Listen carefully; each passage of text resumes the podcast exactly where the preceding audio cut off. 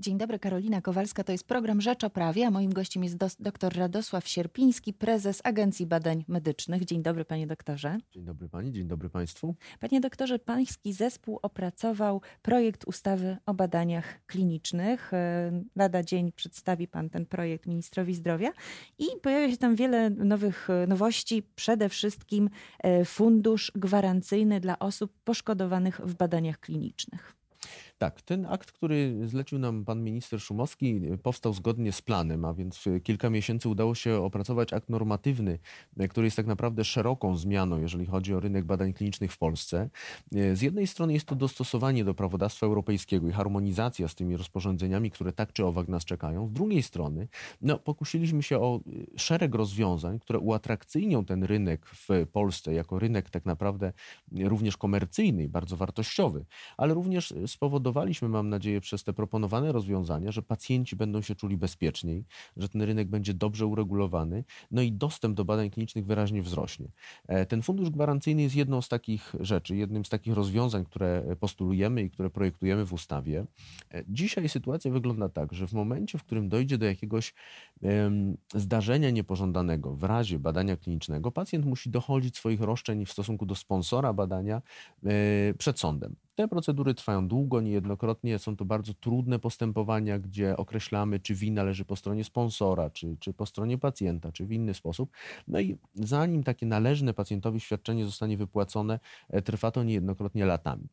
Panie doktorze, przypomnijmy, że sponsor badania klinicznego to jest zazwyczaj wielki koncern farmaceutyczny, którego stać na wynajęcie najlepszych prawników i któremu zależy, żeby jednak dowieść, że mm, uszczerbek na zdrowiu ewentualny nie powstał w wyniku badania klinicznego. Oczywiście, no tutaj jakby ja nie chcę e, jakichś teorii spiskowych e, forować, natomiast rzeczywiście jest tak, że no pacjent stoi naprzeciw olbrzymiego koncernu farmaceutycznego, który dysponuje miliardami dolarów, no i którego celem jest wprowadzenie na rynek nowego leku, a więc de facto w jego interesie jest to, żeby lek okazał się bezpieczny, skuteczny i tak dalej, a tego typu e, procesy mogłyby ten proces zaburzyć.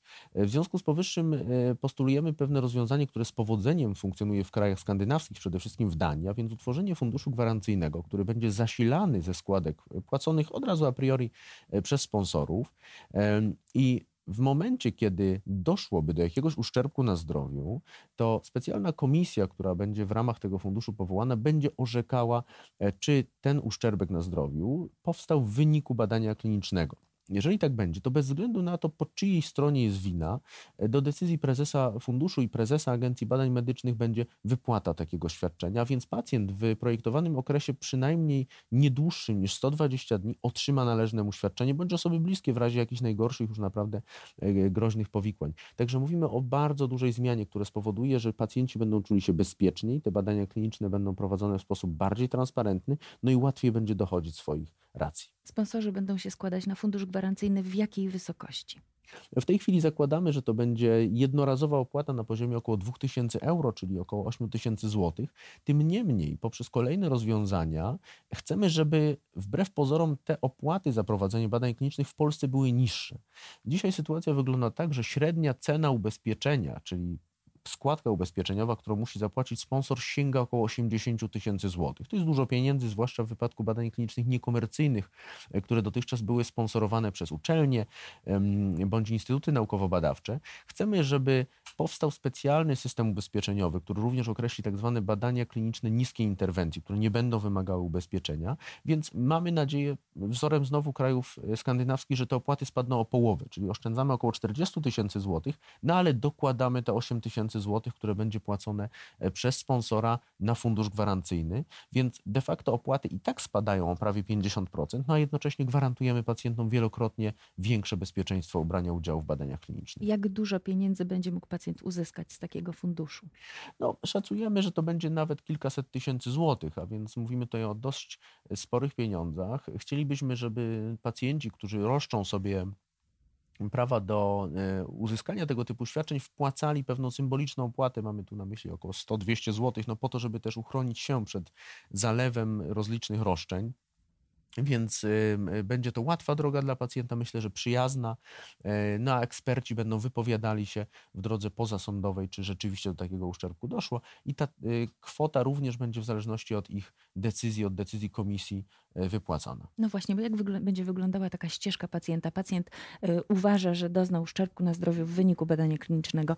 Y, idzie do y, Agencji Badań Medycznych, zgłasza się do funduszu gwarancyjnego? Zgłasza się bezpośrednio do funduszu gwarancyjnego. To będzie wydzielona jednostka w ramach Agencji Badań Medycznych, działająca przy agencji tak naprawdę. Tam będzie wypełniał stosowne dokumenty, będzie przedkładał dokumentację zarówno dokumentującą swój uszczerbek na zdrowiu, jak i dokumentację badania klinicznego e, i następnie komisja na posiedzeniu będzie zapoznawała się z protokołem badania oraz określała, czy rzeczywiście mm, w sposób bardzo merytoryczny doszło do uszczerbku na zdrowiu w wyniku prowadzenia badań. Jeżeli tak będzie, to komisja w ciągu czterech miesięcy będzie składała wniosek do mm, prezesa Agencji Badań Medycznych o wypłatę świadczenia w kwocie takiej czy innej, no i prezes już swoją decyzją będzie e, tą kwotę przyznawał. Kto wejdzie w skład komisji?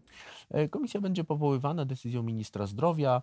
To będą przede wszystkim eksperci z zakresu nauk medycznych, ale oczywiście jakby przewidujemy tutaj również osoby, które mają wiedzę w zakresie badań klinicznych, w zakresie prawodawstwa, więc na pewno prawnicy. Rozumiem, że to są ludzie, którzy nie mogą być w żaden sposób powiązani z, ze sponsorem badania, z osobą, która te badanie prowadzi. Oczywiście, no tutaj całkowita ta transparentność w zakresie konfliktu interesów no, jest kluczowa, więc no, będzie to bardzo dokładny, bardzo transparentny dobór osób, y, które będą mogły brać udział w tego typu przedsięwzięciu. A co jeśli pacjent stwierdzi, że mimo, że wypłacono mu na przykład właśnie kilkaset tysięcy złotych, że jego to nie satysfakcjonuje? Czy nadal może dochodzić swoich praw w sądzie? Oczywiście, że tak. Y, ta droga sądowa nie jest przekreślona, więc tak zwane powództwo cywilne może mieć tutaj miejsce i w momencie, kiedy komisja wypowie się na temat tego, że taki uszczerbek na zdrowiu nastąpił w wyniku brania w badaniu, to nawet jest to jakby dodatkowy aport dla sądu, no bo mówimy tutaj o tym, że komisja złożona z ekspertów stwierdziła uszczerbek na zdrowiu,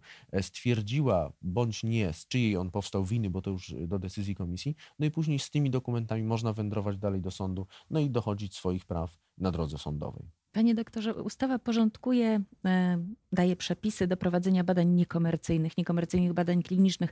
Czy rzeczywiście potrzebne były odrębne regulacje dla niekomercyjnych badań? E, niewątpliwie tak. Dotychczas w Polsce przed powstaniem Agencji Badań Medycznych e, te badania kliniczne niekomercyjne stanowiły jakiś niewielki promil wszystkich badań. W związku z tym, że nie było właściwej drogi finansowania, to były takie działania, powiedziałbym, bardzo lokalne, finansowane właśnie z budżetu uczelni czy dużych szpitali klinicznych, niejednokrotnie robione z pasji naukowców, którzy chcieli po prostu tego typu bardzo wartościowe badania e, podjąć. Dzisiaj tych pieniędzy jest więcej, mamy konkretne źródło finansowania, no stąd też potrzebna jest konkretna legislacja.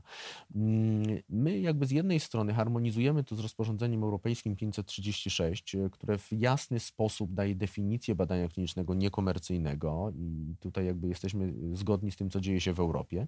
Z drugiej strony no, przewidujemy też odrębne przepisy dla tych badań klinicznych niekomercyjnych, które finansowane są z Agencji Badań Medycznych, czyli w 100% pokrywane pokrywane przez e, tak naprawdę pieniądze publiczne. W związku z tym przewidujemy taki mechanizm tak zwanej wtórnej komercjalizacji, bo jeżeli w wyniku badania klinicznego niekomercyjnego no, zdobędziemy jakąś nową wiedzę, poweźmiemy jakieś e, przeświadczenie, że dany lek ma nowe wskazania, dana droga chirurgiczna ma e, nowe możliwości czy nową drogę dostępu, no to de facto długofalowo no przynosi to pewien zysk komercyjny. Poza tym, że mamy bardzo konkretny postęp wiedzy i konkretny zysk dla pacjentów, no to wyobrażamy sobie również, że może to doprowadzić do pewnej komercjalizacji tych rozwiązań.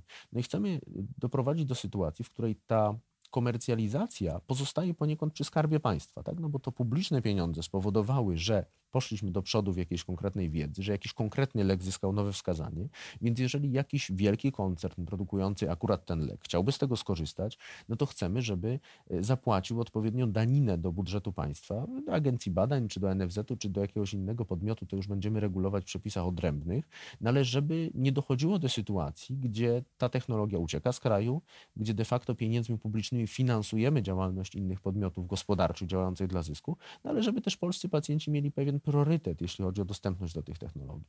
E, ustawa porządkuje jeszcze jedną rzecz, która była do tej pory sporna, czyli Państwo y, mówią, e, kto jest odpowiedzialny za płacenie zaświadczenia w ramach badania klinicznego.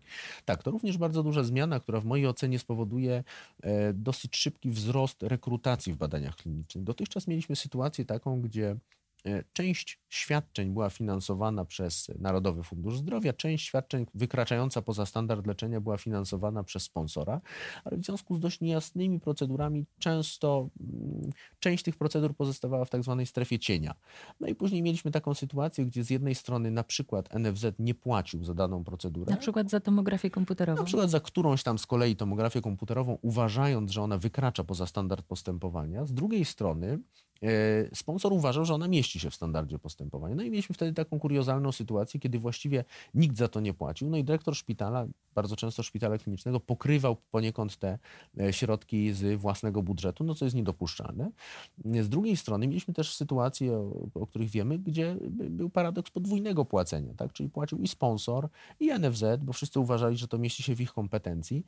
Mm, z punktu widzenia dyrektora szpitala to dobrze, bo dostał dodatkowe pieniądze, natomiast z punktu widzenia jakby transparentności Y, i praworządności tego typu rozwiązań, no takie sytuacje też nie powinny mieć miejsca. A więc jasno precyzujemy na poziomie umowy, kto za co jest odpowiedzialny, a jednocześnie definiujemy y, pewną prostą rzecz. Kiedyś w poprzednim, właściwie teraz obowiązującym prawodawstwie mieliśmy taką sytuację, gdzie były określone, że sponsor musi zapłacić za tak zwane powikłania. Nie do końca wiadomo, co to były te powikłania. W związku z tym bardzo trudno było wyciągnąć te pieniądze od sponsorów. Pacjenci mieli z tym kłopot. Narodowy Fundusz Zdrowia niejednokrotnie płacił jednak za e, te powikłania, no bo przecież ludzi trzeba Za jakie powikłania płacił? Powstałe w wyniku badania klinicznego, tak? Bo nie wiadomo było, co to są te... I zarówno te cięższe, jak i te jak lżejsze. Tak. Natomiast tutaj zmieniamy to określenie na tak zwane działania niepożądane, e, co powoduje, że mamy bardzo konkretne konkretny katalog tych działań. Tak? Jeżeli w wyniku badania klinicznego dojdzie do jakichś działań niepożądanych, no to bardzo konkretną odpowiedzialność ponosi sponsor. A więc znowu zdejmujemy z Narodowego Funduszu Zdrowia e, ten ciężar dochodzenia swoich praw, a więc znowu jakby troszkę porządkujemy e, ten system, który mam nadzieję będzie bardziej przyjazny dla pacjentów. To ostatnie pytanie. Czy badania kliniczne są bezpieczne? Myślę, że tak. Jeżeli prześledzimy sobie mm, ostatnie kilka czy kilkanaście lat e, badań klinicznych w Polsce, to właściwie nie doszło do żadnej wypłaty z ubezpieczenia. Nie doszło do sytuacji, w której e, pacjent rościł sobie uszczerbek na zdrowiu i wynikające z tego tytułu um, odszkodowanie. W związku z tym możemy śmiało powiedzieć, że te badania kliniczne generalnie są bezpieczne. Teraz ta zmiana w prawodawstwie spowoduje, że będą jeszcze bezpieczniejsze, jeszcze powszechniejsze, mam nadzieję, bo niejednokrotnie jest to dos- szansa na dostęp dla pacjentów do bardzo innowacyjnego leczenia, niejednokrotnie szansa na życie, tak? bo testujemy super nowoczesne leki, zwłaszcza w zakresie onkologii czy hematologii. Um, oczywiście powiedziałbym, że akurat to, że sponsorowi, a więc koncernowi farmaceutycznemu zależy na powodzeniu badania klinicznego, powoduje, że one są bardzo dobrze projektowane, tak? bo żadna firma farmaceutyczna nie pozwoliłaby sobie na poważne powikłania w czasie badania klinicznego, bo to przecięłoby niewątpliwie wprowadzenie leku na rynek, a to kosztuje miliardy dolarów. Więc również czysto biznesowego punktu widzenia te badania są bardzo pieczołowicie, bardzo konkretnie projektowane, tak żeby uniknąć wszelkich możliwych ryzyk związanych z powikłaniami. Dziękuję bardzo, panie doktorze. Dziękuję uprzejmie. Dziękuję, a ja zapraszam na rzecz o prawie na jutro na godzinę dziesiątą.